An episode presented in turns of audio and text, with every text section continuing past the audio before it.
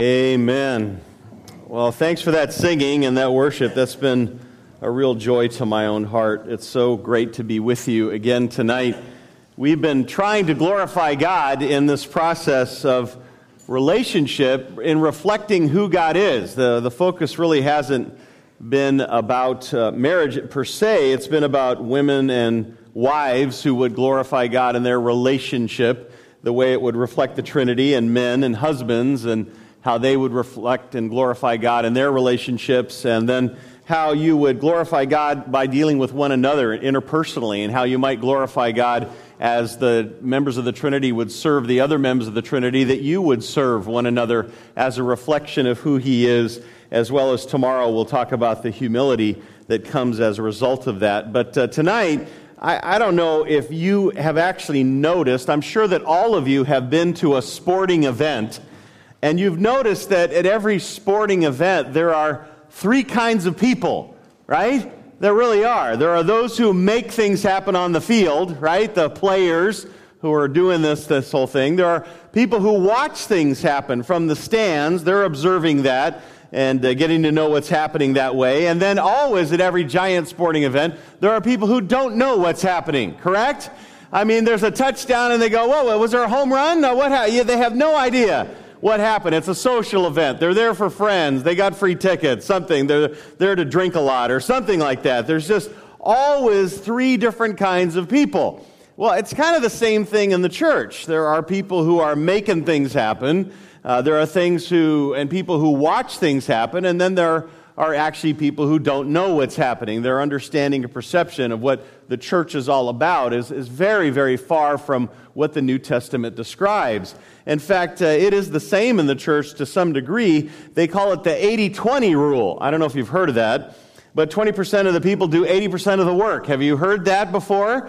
Uh, 20% of the people do 80% of the giving, and 20% of the people do 80% of the serving. And there are those who are playing on the field, and those who are watching others play on the field, and there's a lot of people who have no idea what's going on. So, which one are you? Are you a normal Christian, or are you an average Christian? An average Christian looks at others, other believers or people they perceive to be Christians, and they go, Hey, I'm okay. I'm just like them. I'm pretty average. A normal Christian is someone who looks at the Word of God, the Scripture, and they say, I'm pursuing God's commands by the power of the Spirit, and I find myself, I've got some growing to do. So I'm hoping tonight that the vast majority of you here are normal Christians. You're not taking the average feel from one another. You're actually saying, I want to be a normal Christian and I want to follow the Word of God. Can Aaron amen to that? That's what you want. Okay, all five of you want to follow the Word of God. And the Scripture teaches that all true children of God are to be full time Christians. Full time Christians. It's not true that pastors are paid to be good and then everyone else is good for nothing. That's not true. Pastors are supported so they can study and pray and train and shepherd and teach in order to shepherd the flock of God and equip the flock of God in order to do the work of ministry. And they're not paid to be better Christians. They're not paid to be full time Christians. Every Christian is a full time Christian, right? Okay? In every situation, in every circumstance, every believer is ready to represent Christ. When you came to Christ and He worked in your heart, you exchanged all that you are for all that He is, right? Right? When you came to Christ, you said, I'm denying myself and I'm going to follow Jesus Christ and carry my cross, meaning I'm going to die to myself. I, am basically dead to self. Like Christ died for me, now I died for Him. You exchanged all that you are for all that He is. And in the kingdom and God's principles and in the Bible itself, there is no unemployment in the kingdom of God. Uh, every one of you's got a job to do. God saved you to do a work. You are to be about his process. The problem is the work of the Lord is hard work, and you can go unappreciated and unnoticed in that work. And as a result, countless ministries go unfulfilled, and even though there are many workers that are needed. Why is that? Why is there a worker shortage in the church of Jesus Christ? Because we've forgotten that every Christian's called to full time ministry. That only some people are supported to be in this process, but everyone is to be given themselves to full time ministry. You gave your life to Christ, now you serve Him. When you're at home, you know, raising those rugrats, and when you go to work, when you drive, you are serving Jesus Christ. Amen? You are. You're supposed to be doing that. Everything is to the glory of God. In fact, it says, uh, you know, whether you eat or drink, whatever you do, do all to the glory of God. That means you don't even lift, lift a glass of water to your lips unless it's going to make God look good. Right? Oh, please nod your head just a little bit. I know the dinner was good, but just stay with me, okay? Don't let that blood sugar right to your stomach. Understand the ministry of this church is by, with, and through its many parts. And I bet you've forgotten just how crucial each one of you are, really are, to the health of the entire church family. Again, within the context of the God the Father, God the Son, and God the Holy Spirit, there's a great sense of service and focus towards the other. And in the same way, the Church of Jesus Christ is to reflect that. And we're going to find that true by opening our Bibles to 1 Peter chapter 4, if you're not there, looking at two verses tonight, verses 10 and 11, as we go through this. I want to kind of pull back again tonight and take a look at what we're all about as a church now in relationship, in service towards one another. And if I can, I want to remind you of some commands that apply to every single Christian in this room. If you're 13 years old, or if you're 80 years old, or somewhere in between, this is for you if you are a genuine born again Christian, a slave of Christ, and He's your Lord. This is what He tells you that you're to be about. This passage is not for super Christians, it is for every believer. The common guy, the common gal, the ordinary couple. So compare your life against the normal biblical Christian as I read from 1 Peter chapter 4 verses 10 and 11. It says this, as each one has received a special gift, employ it in serving one another as good stewards of the manifold grace of God. Whoever speaks, let him speak as it were the utterances of God. Whoever serves, let him do so by the strength which God supplies, so that in all things God may be what? Glorified through Jesus Christ, to whom belongs the glory and dominion forever and ever. And all God's people said, Amen. That's what he says. It's incredible celebration. Uh, now, let me set the stage here. Peter is writing people again, you already know, who've been scattered. They're basically being persecuted, and it's growing in intensity. And as a warm and caring pastor, an apostle, he's given them great encouragement uh, in a world that really doesn't understand and like Christians. So it's getting tough. So he shares with them about their salvation, that they should be focusing on that God has saved them that they didn't deserve it, that God caused them to be born again, and that He's transformed them and given them a new life now and eternal life forever. And then he exhorts them with the importance of submission, that even under a persecuted environment where things are unfair and unjust, even slaves and masters, that you are to be submissive. And then finally, the whole book then turns its focus toward this how to deal with suffering, how to deal with persecution when it's unfair, and these things are going on. And in the midst of his instruction about persecution, he is moved by the Spirit of God to give some practical commands on how to survive until Jesus comes again. Now, this is shocking to me. Are you ready? I think it should be shocking to you. Because when we get persecuted, when things get heavy and intense, we pull back, do we not? I mean, when you get hit and you're suffering, we sometimes move away from people and at the very least, we stop serving, we stop doing, in a sense, what God has called us to do, and we retreat. And Peter says the exact opposite. He says the hotter it gets, the more intense it is, the more you need to serve one another. How about that? Because that's a reflection of who God is. So he does this starting in verse 7. Take a look at verse 7 there. Let me kind of read a few verses and then I'll summarize them for you. It says, The end of all things is at hand, verse 7. Be of sound judgment and sober spirit for the purpose of prayer. Above all, keep fervent in your love for one another because love covers a multitude of sins. Be hospitable to one another without complaint. And then he says, as each one has received a special gift, employ it in serving one another. What he's saying is, if you're going to survive in a hostile world, you've got to remember your time is short. Uh, what he's telling you here is that therefore think clearly, keep cool, don't panic, have an eternal perspective, think more about heaven, give yourself to prayer, work at your love for one another, and show Christ's love to the lost. And finally, the survival exhortations that he's giving here in this context end with verses 10 and 11. He says, If you're going to survive in a hostile planet and you're going to flourish as a Christian, you need to be, every single one of you, fully involved in ministry. Fully involved in ministry. If you're going to do what the end of verse 11 says and glorify God, and all to his glory, and to whom belongs all the glory, you're going to be involved in full time ministry in some manner. Again, full time ministry, your whole life is ministry, but also it finds expression within the context of the local church. So Peter wanted his readers and us to grab this so much, he spent one verse demonstrating the importance of this ministry of yours, your ministry, and then another showing its ingredients. Listen, let me make it real simple. You are not a healthy Christian unless you are involved in continual, ongoing ministry. One more time. You are not a healthy Christian unless you're involved in service within the context of a local church. Is that clear enough? That's this passage, that's this context. On the basis of the authority of the Word of God, I am making that statement to you. So let's take a look at that and look at point number one in your outline, if you're taking notes and following along, the importance of you serving in ministry. Number one, the importance. And since every word of God's Word is inspired, let's see what he says word by word here. First in your outline, the first thing he tells you in verse 10 is that the ministry of each individual member of the church is crucial. Crucial. You're filling blanks. It's crucial. Look what he says as he starts verse 10.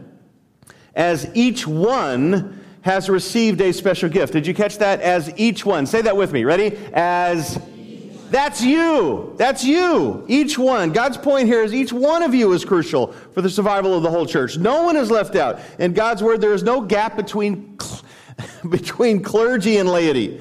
Uh, it, you want to be a biblical church, then basically the pastors equip you, saints, for the work of what? Ministry. They're equipping you, you do the work of ministry.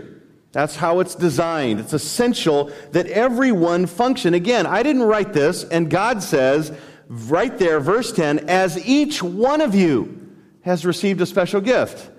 Now, as members of the body of Christ, we can be compared to a jigsaw puzzle. How many of you in this room love jigsaw puzzles? Can I see your hands? Okay, now please forgive me when I say this, but uh, there's something wrong with you. Um, okay, because I, I honestly, I just have a really hard time with jigsaw puzzles. And I'm always compelled when I see one, you always got it. are you with me on this? You got to get one piece. If I get one piece of a jigsaw puzzle, it's like, I'm done. I'm good. I'm out of here. It's kind of an OCD thing, but I, I really, I, somehow, I don't know why people enjoy that, but it is a, a great illustration. So I, I brought a couple of, of piece, uh, jigsaw pieces for you, a nice big one, so you could see this, an illustration, because this is you. And, and this is you, okay? This is how you look. Every one of you has protrusions and indentations. The protrusions are your strengths and the indentations are your weaknesses. Would everyone in this room admit that you have strengths and weaknesses? Yes? Sure, you've got sinful bents that you battle with and you'll battle for the rest of your life, but also God has given you some strengths, and some of those strengths are manifested in the giftedness that God gave you the moment you were born again. And what He wants you to do as you function within the context of the body of Christ, you, you actually fit together your strengths, you know, compensate for other people's weaknesses in a way that all of a sudden gives a clearer picture. And when all the pieces of the body of Christ begin to fit together the way a jigsaw puzzle, guess what picture they see? Who do they see when we all function together? Answer Jesus Christ. That is correct. When the body of Christ functions the way they're supposed to, you get a clearer picture of who Jesus Christ is. Amazingly, in our individualistic society, where we stand alone, we drive into our garage doors, the garage door goes up, we go in, it goes down, we don't associate with anybody. Individualistic America, sadly, our culture does not build a corporate mentality. We don't think corporately as we interrelate with people, but God does. And God sees you not only as an individual Christian, but as one who belongs to a body And as you function within the context of that body and serving the way God designed, you begin to put Jesus Christ on display. Are you ready? You can put Christ on display better corporately than you can individually. Can I hear an amen to that? You can. You can. And yet, because of this individualistic spectator mentality where people are sitting on the fringes and really not engaged within the context of the body, we're not giving the world the picture they should, and God is not getting the glory that He deserves. Therefore, we need to be zealous about this process of ministering all, each one of us serving him in a way. And interesting enough, when you look at the other sections of Scripture, and by the way, there are three major ones Romans 12, 1 Corinthians 12, and 1 Peter 4. This is 1 Peter 4 is the last passage written in the New Testament concerning the exercise of spiritual gifts. But you get a real good picture early on of what it was like in 1 Corinthians 12, and a little bit later on in Romans chapter 12. And as every passage unfolds, you will find that the purpose of spiritual gifts is not for you, it's for others. It, all, it states so clearly it is for the common good. It is to be exercised for the common good. It's exercised for others. It's an expression of love, and it's a way in which we emulate, one more time, the Trinity the persons of the Trinity, serving the other persons of the Trinity. This is what we're reflecting as we all begin to serve one another, as we forget about ourselves and serve others. As you do that, there's massive joy and massive blessing. So, it is absolutely crucial. Second, in your outline, ministry is a privilege. Not only is it crucial that you exercise ministry, but ministry is a privilege. Look at verse 10 again. As each one has received a what? a gift. What is it again? As each one has received a gift. The word gift there is that which is given out of grace. That's what it means, literally. That which is given out of grace. And a gift is, is something that comes from God that could never have been achieved, attained, or possessed by your own effort. A gift is a God given ability for service within the body of Christ. You missed that, write that down. That's a definition of spiritual gifts a God given ability for service within the body of Christ. It's a blessing from God. It's a gift, sovereignly given. It is a grace that is lavished on us, determined by God, not men. It is it's not by your choice. You don't choose your giftedness, God chooses it for you. Amazingly, you see through the context of the New Testament that God has actually, for everyone in this room who's born again, prepared good works beforehand that you should walk in them. That's Ephesians 2:10. You ever read that passage? That God actually, before the foundation of the world, prepared good works that you should walk in them. Do you know what they are? You should know what they are. And you learn what they are as you serve others within the context of the body of Christ. I have people sometimes come up to me and they go, You know, this can't be my spiritual gift because I love it too much. And I'm like, What? I said, that, That's exactly what it's supposed to be. You get tired, you get weary, you get worn out, but your heart explodes with joy. When I was a young man, my wife um, has service and helps as a part of her giftedness, and she would often go to young mothers who had little children who were having rough pregnancies and she would care for those pregnant women and take care of those little kids and do all the laundry and clean all their house and do all that stuff. And she did it every week faithfully until they could have that baby and then, you know, get back to normal motherhood. She loved that. She loved it. Well, early on in our marriage, I'm thinking, man, she's coming home really tired. I got to stop her. And I, you know, trying to be the godly husband, you know, oh, honey, you shouldn't be doing that. You know, no, but I like doing it. You, you shouldn't be. It's too much. It's just wearing you out. I was an idiot. Okay, you can quote me. Do you understand that when she went and did that, she was actually so full of joy and so happy and so blessed. Sure, she was worn out. That's what service does to you. But her heart was absolutely full, massive, because she was doing exactly what God wanted her to do. Do you understand that? And every one of you has that kind of giftedness. Every true believer in the church has received a unique, special, undeserving giftedness, which is to be used to help others to be more like Christ. You have a unique ability to show off Jesus Christ that no one else in this room can. And, order, and when you do so, it brings you the greatest amount of joy. There's about three things that I do, and on the context of our church now that I'm 57 years old. And honestly, everything else I'm horrific at. You can quote me on that as well. You're looking at me, what do you mean? I'm not really a good counselor. I'm really not. You don't want me to counsel you. Okay? I, I can do it, but it's really not my first joy.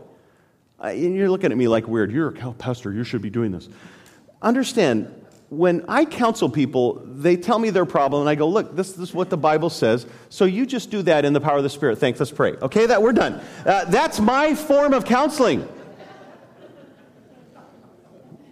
When I go to the hospital to care for people, uh, you know, I sometimes I leave the hospital and those people would want to die after I'm done. my, my brother's a believer and he's a doctor and he got a bucket full of uh, mercy. God just lavished him with mercy. He's a wonderful doctor.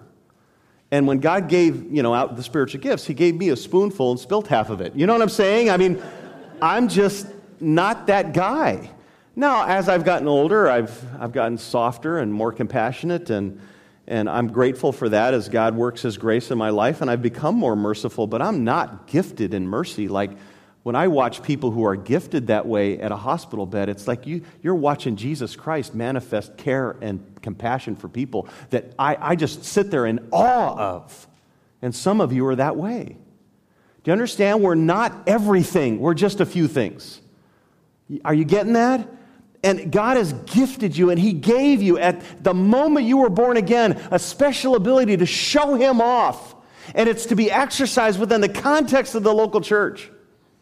Several Valentine days ago, actually, it's more like 25 or almost 30 now, I gave Jean a bottle of love. I, I, bought some parchment paper. This sounds like something a girl would do. Five pens, a, a, stamp with little hearts on it, and a fancy bottle. And I cut the paper into strips, and I wrote out categories that would represent gifts. The, the categories are on the outside, and then the, the gift was on the inside. So I made 10 recreation slips, like, you know, I'll take you bowling when you unfold it, that kind of thing. Uh, 10 dinner slips that, you know, really expensive, nice restaurants like McDonald's. Um, you know, 10 snacks, uh, like, you know, like an ice cream cone or honeycomb candy, or 10, 10, I called them five time zones. That was to watch the kids. Uh, five trips, like they'd open up and say, hey, go to a museum.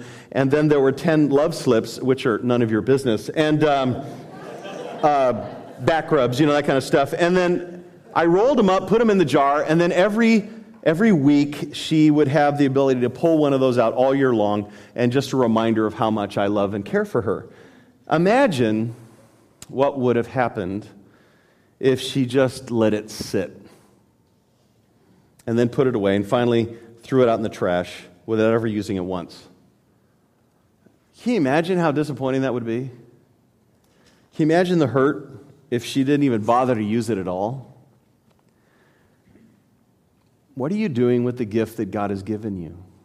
He's given you a gift to use, to serve, to show Him off, to bring you incredible joy.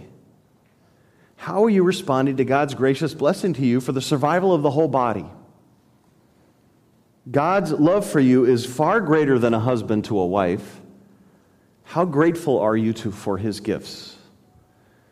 That's the importance of ministry. And you've found that it's not only crucial and a privilege, but also, third in your outline, it is a responsibility. A responsibility. He says in verse 10, you look back again, we're picking out every phrase here. As each one has received a special gift, employ it in serving one another as good what? Stewards. A stewardship is a responsibility. All of us are familiar with the fact that a steward was a slave who was responsible for managing a man's property or household or for distributing the wages and food to its members. And you have the responsibility, Christian, of distributing your giftedness, resources, your talents in service to the church that God places you, and you are a steward of your giftedness. So not only has He gifted you, but He's called you a steward, which means you're responsible to be using it.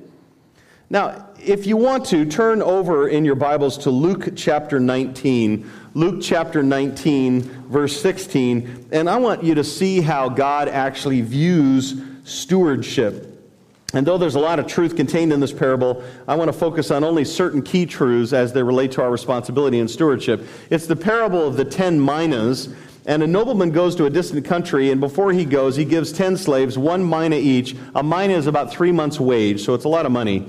And he tells him to do business with it until he comes back. When he does return, he calls three of the slaves who represent the rest of them to come and report what business they had done, what they did with this mina, this three months worth of wages. How had they used their stewardship? So take a look at verses 16 and 17 of Luke chapter 19, and let's draw three out truths out of this, uh, just simple ones again, but very obvious. 16, he says, And the first slave appeared, saying, Master, your mina has made ten more. Wow.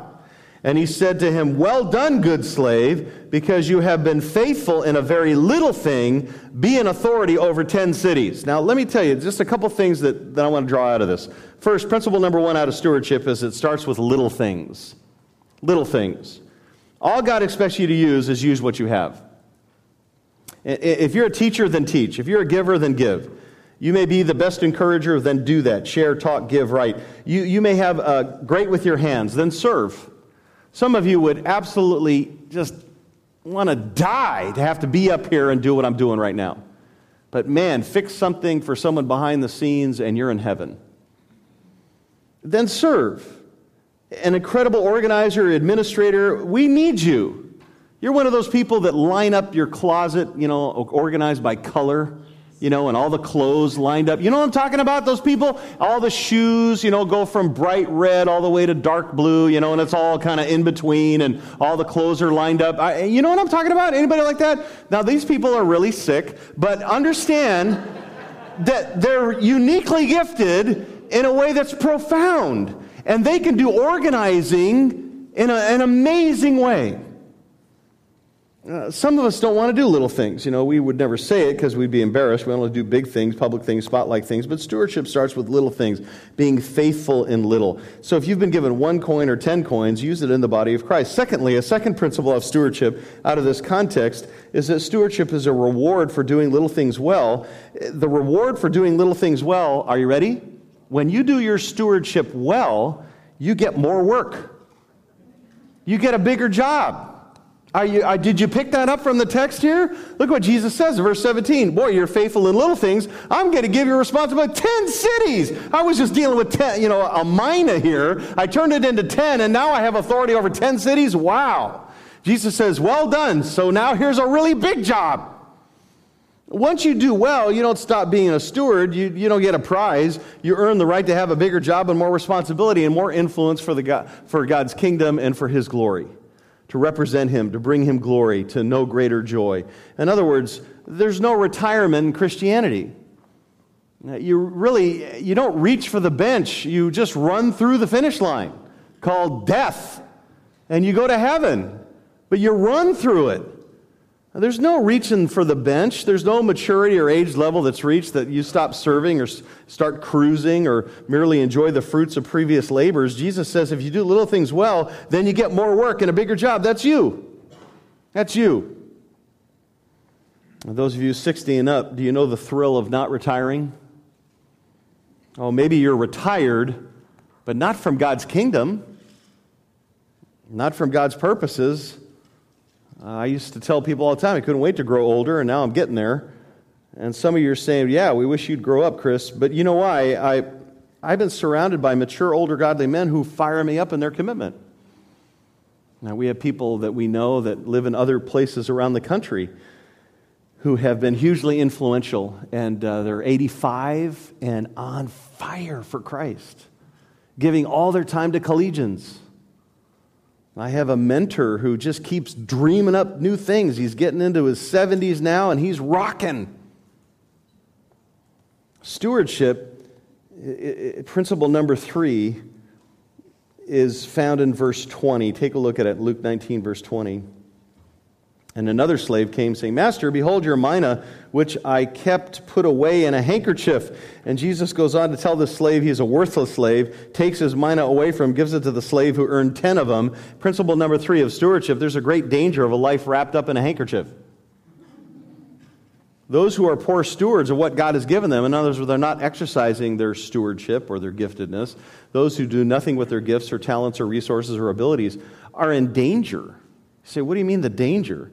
Well, a similar parable in Matthew would lead us to believe that those who don't use their gifts in service and never produce any fruit need to question whether they really know Christ.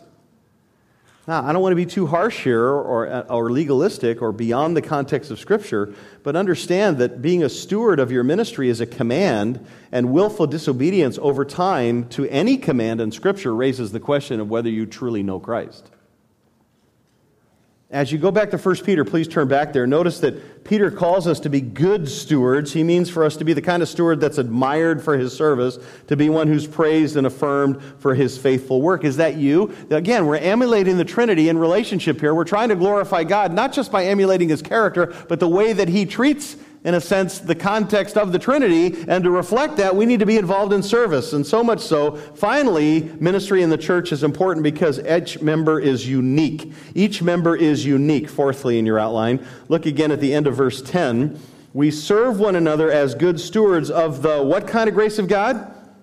Manifold, manifold. I love that. It's not the car manifold. Manifold means many colored, like Joseph's many colored coat. Uh, it was used to describe the skin of a leopard and the changing seasons of the year and the variations of a strain of music. And God's telling us that they're all different kinds of people, gifts and expressions of the grace of God. Isn't that true? Come on, be excited about that. You, everybody's different in this room. Amen. That's right. Would you look at your neighbor right now, not your spouse? Just look at somebody at your table right now. Give them a good, nice, big stare. Come on, right now. I'm waiting for you to do it. Come on, look at them. I'm going to wait until you look at them. Now, you're going, they're different, aren't they? And some of you are going, yeah, they're way different. Hey, that's the grace of God. In fact, we're so unique, only you can accomplish the work that God has given you to do. This week, if each one of the spiritual gifts that are listed in Romans 12 were represented in this gathering right here, and someone just dropped their dessert on the floor. Okay, picture that. The gifts of Romans 12 are represented in this room. Someone has just dropped dessert on the floor. What is the reaction of each one? Let me give you an illustration, okay? Are you ready? The preacher person would say, That's what happened when you're not careful. He's motivated to correct your life, okay? The dessert hits the floor. You weren't careful. You know, point that out. The mercy person, what are they going to do? Oh, don't feel bad. It could have happened to anyone. I, I just dropped some cake the other day. You know, they're, they're, they're motivated to relieve your embarrassment. I just did that. The server is going to say, Oh, let me help you clean it up. They're motivated to fulfill a need. The teacher's going to go, You know, the reason it dropped, it was kind of leaning on one side of the plate. You know, they're, they're wanting to discover what happened. The exhorter's going to say, You know, next time, why don't we serve dessert outside, you know, after the meal. You know, they're motivated to correct for the future. And the administrator leader type is going to, Jim, would you get a mop? Sue, would you pick that up? Mary, would you get some more dessert? You know, they're going to orchestrate thing. See how different they are? And you, some of you are laughing because you're going, that's me, that's me. You know, you kind of get it. But not only is Peter telling us that everyone's different, but he's telling us everyone's going to work differently through each person in different ways. So let me give you an illustration. Turn to Acts chapter 11, if you would. And let's look at the life of Barnabas very briefly here, Acts chapter 11, as we see this uh, kind of lived out in the context of this point that everyone is unique. In Acts 11, at this point in church history, except for Cornelius and company, Christianity is still kind of an only Jewish religion. But in Antioch, some believers had been scattered with the persecution, and they started sharing with the Greeks, non Christians, uh, you know, and non Jews, for the first time, and a number of Gentiles are getting saved. And as a result, the, the Jews are kind of getting nervous. So they send Barnabas to check it out. Now, this is Barnabas, the son of encouragement, the one with the big heart. They could have sent a narrow legalistic traditionalist. Let me ask you, would they have sent you? and there's nothing worse in the ministry of the members than a traditionalist, narrow, rule loving, legalistic, weaker brother who's critical, inflexible, intolerant of Christianity that's not done their way. And if you're taking that personally, then good. It says in verse 23 when he had come, verse 23, Acts 11, and witnessed the grace of God, he saw that these non Jews had come to Christ. What did he do? He rejoiced. This is before the first church council when they wrestled with this thing. And he began to encourage them all with resolute heart to remain true in the Lord. He rejoiced. God's at work. The grace of God is bigger than the Jews. And he's excited about it. It's different than we thought. It's not what we used to. But he rejoiced anyway. And he let God work, not man's way, but God's way. And he let the Gentiles in. And I'm not talking about compromising the word of God in any way, but God's grace is manifold, it's many colored. Amen to that? I'll never forget a lady, her name, she's in heaven now. Her name was Frances Warkentine. And honestly, she, she was a Mennonite. And she was the personnel director of Hume Lake Christian Camps. And she interviewed a young man named Chris Mueller, whose hair was so long it had a ponytail in the back. This lady's a Mennonite. Okay, wound tight. Does that, you know, do you understand that? She looked at me and she interviewed me. She looked beyond my appearance and said, You know, I think, I think, I think you would make a great staff member at Hume Lake. And she hired me, looking beyond my appearance. And she looked at me, she goes, you're willing to cut your hair, aren't you? And I go, Yeah, yeah, I'll cut it, no problem. But she hired me because she saw something there of God's manifestation as I was talking that she said, I think you'd be a great man. And that, that introduced me to a whole world of Christianity that I had never seen before and was a very, very life altering direction. There's an usher at Grace Community Church where I was on staff for 10 years, and he's a friend of mine. And one day, a little junior high seventh grader came in, a dirty t shirt, holes in his jeans, no shoes. And this usher, instead of saying, You can't come in here, he took that kid, put him right in the front row. Said, This is a very special place for you. That kid's name's Jerry Maddie. He got saved that morning and now has six children, all following Christ and still functioning at Grace Community Church because one usher looked beyond the appearance and said, This little boy needs to hear the gospel. Let's put him right in the front, in the splash zone, you know? In Acts 11, the Jews were wanting to say to the Gentiles that to be saved, they had to be like us, look like us, act like us, get circumcised, follow traditions, follow God's law, and we can and should be different and give room to those who are different. We need to accept one another, give room for one another. The upper class needs to accept the lower class, the white collar, the blue accept the blue collar, family accept and esteem the single, the white accept the yellow, brown, and black, the educated accept the uneducated, the younger accept the older, the Republican accept, well, let's not get radical here, so I, uh, but like, like tools and God's tool chest. We're all different, but we're all important to complete God's work God's way. So get in the game, be involved.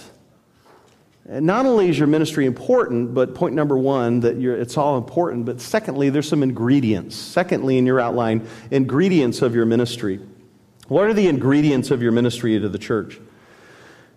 Well, look again at 1 Peter 4 10, 11. And he says in the middle of verse 10 that our gift is to be employed in serving one another.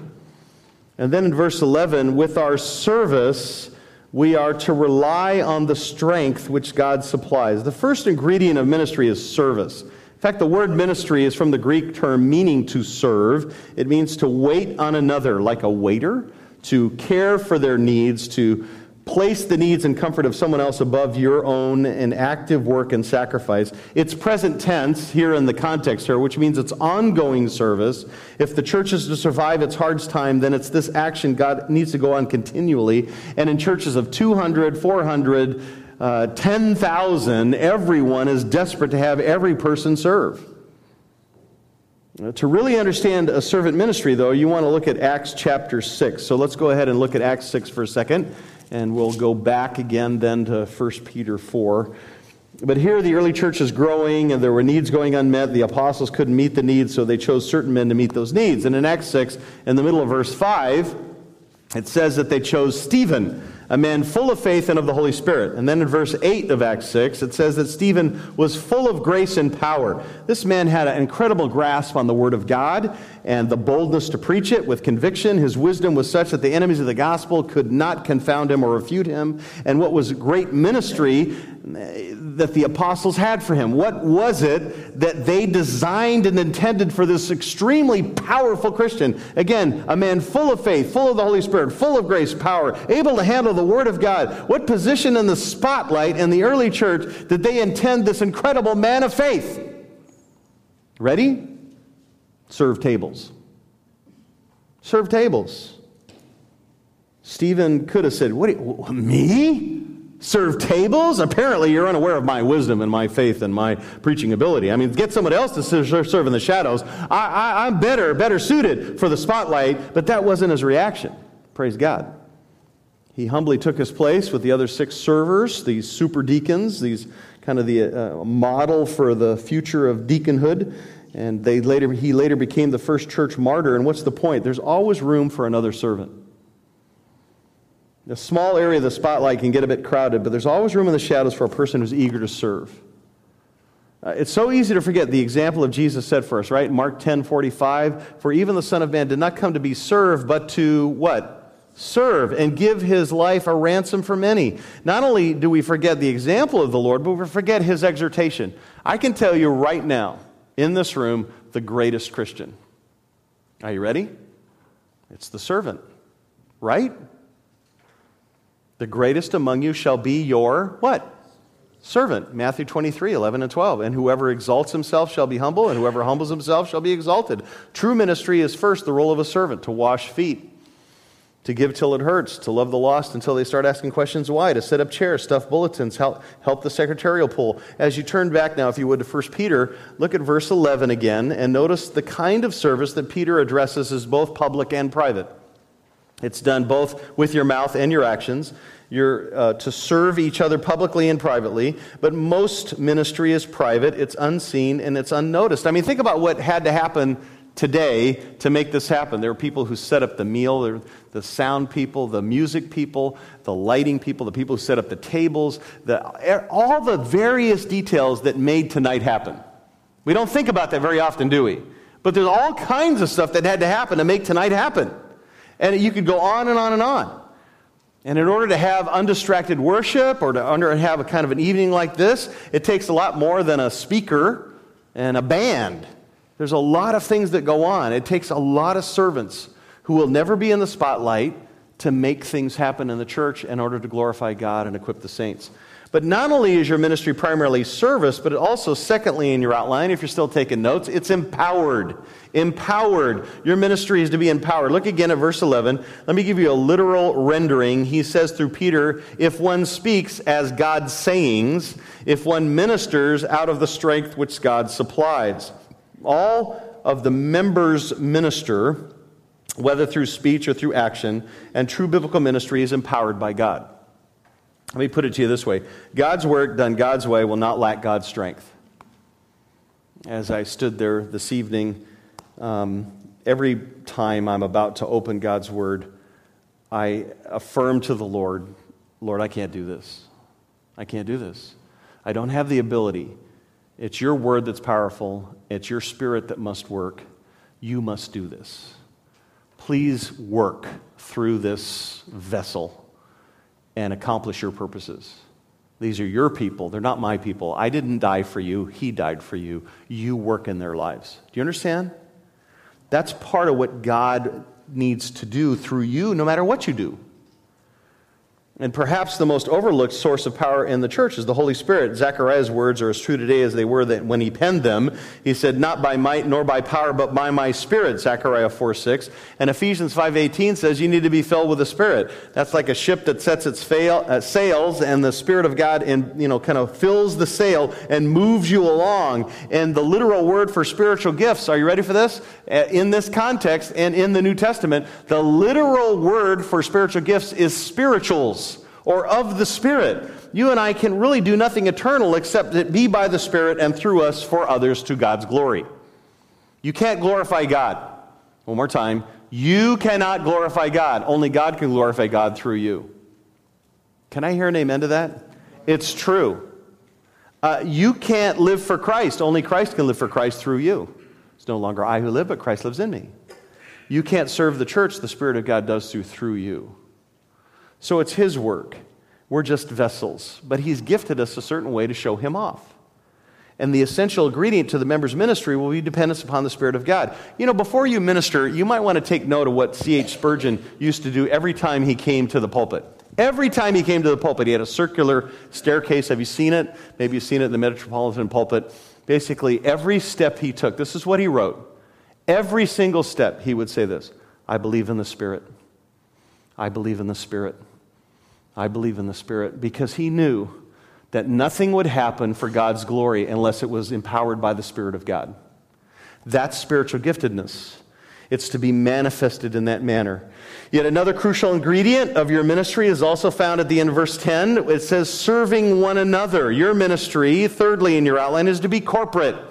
Corporate. Now, will you notice in verse 11 the meaning of the word supply? Do you see that there? Verse 11. Take a look at it. 1 Peter 4 says, Let him speak, let him speak as it were the utterances of God. Whoever serves, let him do so by the strength which God what? Supplies. And that word supply is actually a word that means a chorus. The, the, the, it originally meant to supply a chorus, and every member of the church can spiritually be singing a different part and yet all singing the same song in perfect harmony, and that's reflective in Ephesians 4.16. Is that in your notes, Ephesians 4.16? Do you see it there in your, your, your notebook? Take a look at it. It says this, Christ from whom the whole body, being fitted and held together by that which every joint supplies, watch this now, according to the proper working of what? Each individual part. Circle that because that's you. The proper working of each individual part, you, causes the growth of the body for the building of itself in love. In other words, God is uh, honored and glorified in our midst as a result of that. And that means just because you attend a church does not mean that you're actually glorifying God or that you're a part of the team. Just because this is your church home does not mean that you're functioning as a part of the church. One night, a man broke his left arm, couldn't sleep, and as he lay in bed, he imagined a dialogue between his right arm and his left arm. His right hand said, Left hand, you're not missed. Everybody's glad it was you that was broken and not me. You're not very important. The left hand said, How are you superior? The right hand said, Well, my owner can't write a letter without me. And the left hand said, Yeah, but who holds the paper in which he writes? The right hand said, Well, who swings the hammer? The left hand said, Who holds the nail? The right hand said, Who guided the, you know, the plane when the carpenter smooths the board? And retorted the left hand, Who steadies the board? And then the left hand continued. Let me ask you a question. When our owner shaved yesterday, he used you, but your, his face is cut because I wasn't there to help you. You can't take money out of the wallet because I'm not there to hold it. The master can do very few things without me. We both are needed, righty. you weren't created to serve alone but together in a chorus, in a harmony, all of us doing our part. It doesn't matter if you're part of the melody, the harmony, the instrumental, the chorale, you're critical to the whole production that God is trying to accomplish. And a crucial ingredient of your ministry is to see yourself as a part of a whole team, not an individual. Uh, wrestling is a wonderful sport. My boys did it, but it's not really the imagery that we have. We have more of a football team when it comes to the body of Christ. It's a bunch of people working together to accomplish single goal of glorifying God, scoring touchdowns for his glory. And finally, the most importantly, your ministry is fourthly in your outline a purposeful focus. Purposeful focus. Your ministry is a purposeful focus. Why are we corporately serving one another? 1 Peter says, verse 11, that in all things, God may be glorified through Jesus Christ, to whom belongs the glory and dominion forever and ever. Amen. Our purpose is to be like Christ and glorify God. And you see, ministry is a heart issue, not a bunch of external do's and don'ts. It's a desire from the heart, an expression of gratefulness for what you have been given. I mean, Jesus Christ died for you. He took the punishment of God's wrath for you on the cross. He serves you. He called you to Himself. How could we not serve Him? It's remembering what He did for you remembering what you were before he saved you, a rebellious sinner on your way to eternal torment in hell that was completely justified, and he rescued you, how could you not follow his example? How could you not want to be like him and be a servant? When you really believe that he is God and submitted to the Father, became a man and veiled his glory and majesty and lived unselfishly to serve us, only then will you work at submitting to others, prefer others before yourself, and give yourself to sacrificial action and ministry to others. You see, the model for ministry, Jesus Christ, we're to do what he did. Invest in others, reach the planet by making disciples, share with the lost through words and deeds, and service to one another in his body. And his rule now is only seen when you obey, and part of obedience is service and ministry to the local church. Uh, I, don't, I don't mean to be abrasive, but there's a lot of Christians that act more like a mole or a zit or a blemish on the body than they do a function or a part of the body of Christ. Don't be that. Don't be that.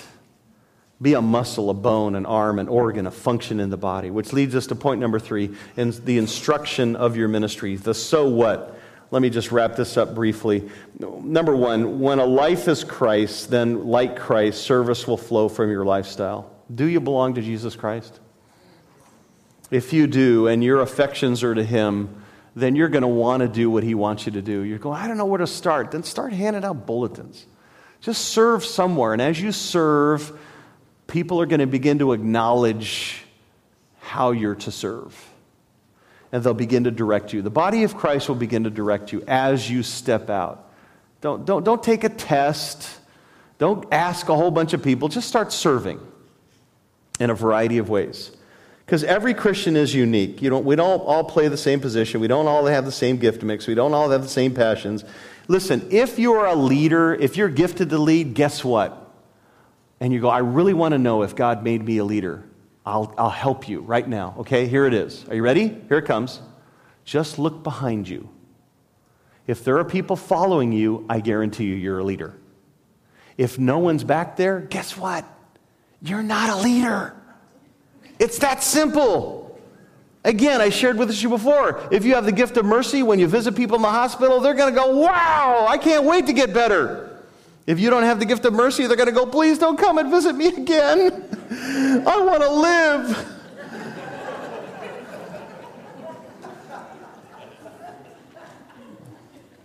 If you're a giver, give.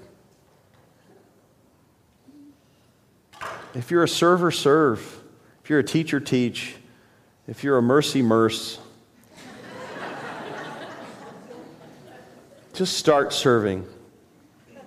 Get involved and watch how God will guide you and direct you. Some of you number three, got to remember your service in the church. You know, don't do what you do for others. Do what you do for Christ and do so in the body. And all gifts are meant for service within the body. Don't go for glory. Be an unsung hero. Hebrews 6.10 reminds you, For God is not unjust so as to forget your work and the love which you have shown toward his name and having ministered and still ministering to the saints. God is going to remember what you did. God will know. God will acknowledge. God will reward. Number four, this is no time for quitting or delaying. If you're sick, you can pray. If you have four rugrats, you can still write letters and give phone calls and volunteer from time to time. If you're a senior, you can volunteer. If you have a 12 hour day and you, you, you can contact others on the phone, you know, while you're driving or whatever, serve on Sunday, write notes, stuff bulletins, take pictures, type at home, somehow you can be involved. And number five, don't merely be a hearer, be a doer. If God's at work in your heart, then you'll step up and you'll say, I'll do anything. You'll talk as an usher, you'll greet, you'll, you'll call the administration, you'll join the children's ministry staff, the youth staff, the worship team, the children hosting setup. You say, Chris, I'll preach for Ken anytime. Um, some of you are drying up. And you need to get in the game, get off the bench, stop observing, find your giftedness, and I guarantee you, you will find a source of joy that you have never known. I absolutely love what I do. It wasn't always the case. And there are times when I'm so tired, I, I, I just can't, I can hardly believe how weary I am. But my heart is full because I'm doing exactly what He wants me to do. And I would pray that for you. That, that's for every Christian. That's not just for pastors, that's for every Christian. And my prayer is that you will begin to understand somewhat of the joy and the mystery of the Trinity as the persons of the Trinity serve one another and, and actually describe themselves as full of joy and happiness. That's what we're to emulate. The people ought to see that in our context. People ought to want to join this church, not just to attend here, but to serve here because they see it so prevalent and they see what joy it brings to God's people. Let's pray together, shall we? Heavenly Father, thank you so much for your word again. And we pray, Father, that you would change us and challenge us and cause us to be more and more again, not just reflecting your character, but your person. that we would be more and more relationally driven the way the three persons of the Trinity are in relationship. And Father, we pray that you'd be glorified. And if there's any here who don't know you, don't know that joy, don't know the thrill of service and seeing you work through them, cause them to be drawn to you, that they would submit to you. They would recognize what Jesus did on their behalf, that God became a man, died on the cross for their sins, rose from the dead, and that he is the only way of life and truth now and forever. And Father, for the rest of us, that way we step up and find the way that you've created us, that the good works that you've prepared beforehand, that we should walk in them, and that we would serve you in a way that would not only honor and glorify you and point to you, but that we'd also experience great joy in that. And Father, we'll give you all the glory for what you'll do. Thank you again for this precious body. We pray that, again, you would be glorified in all things. In Jesus' name, amen.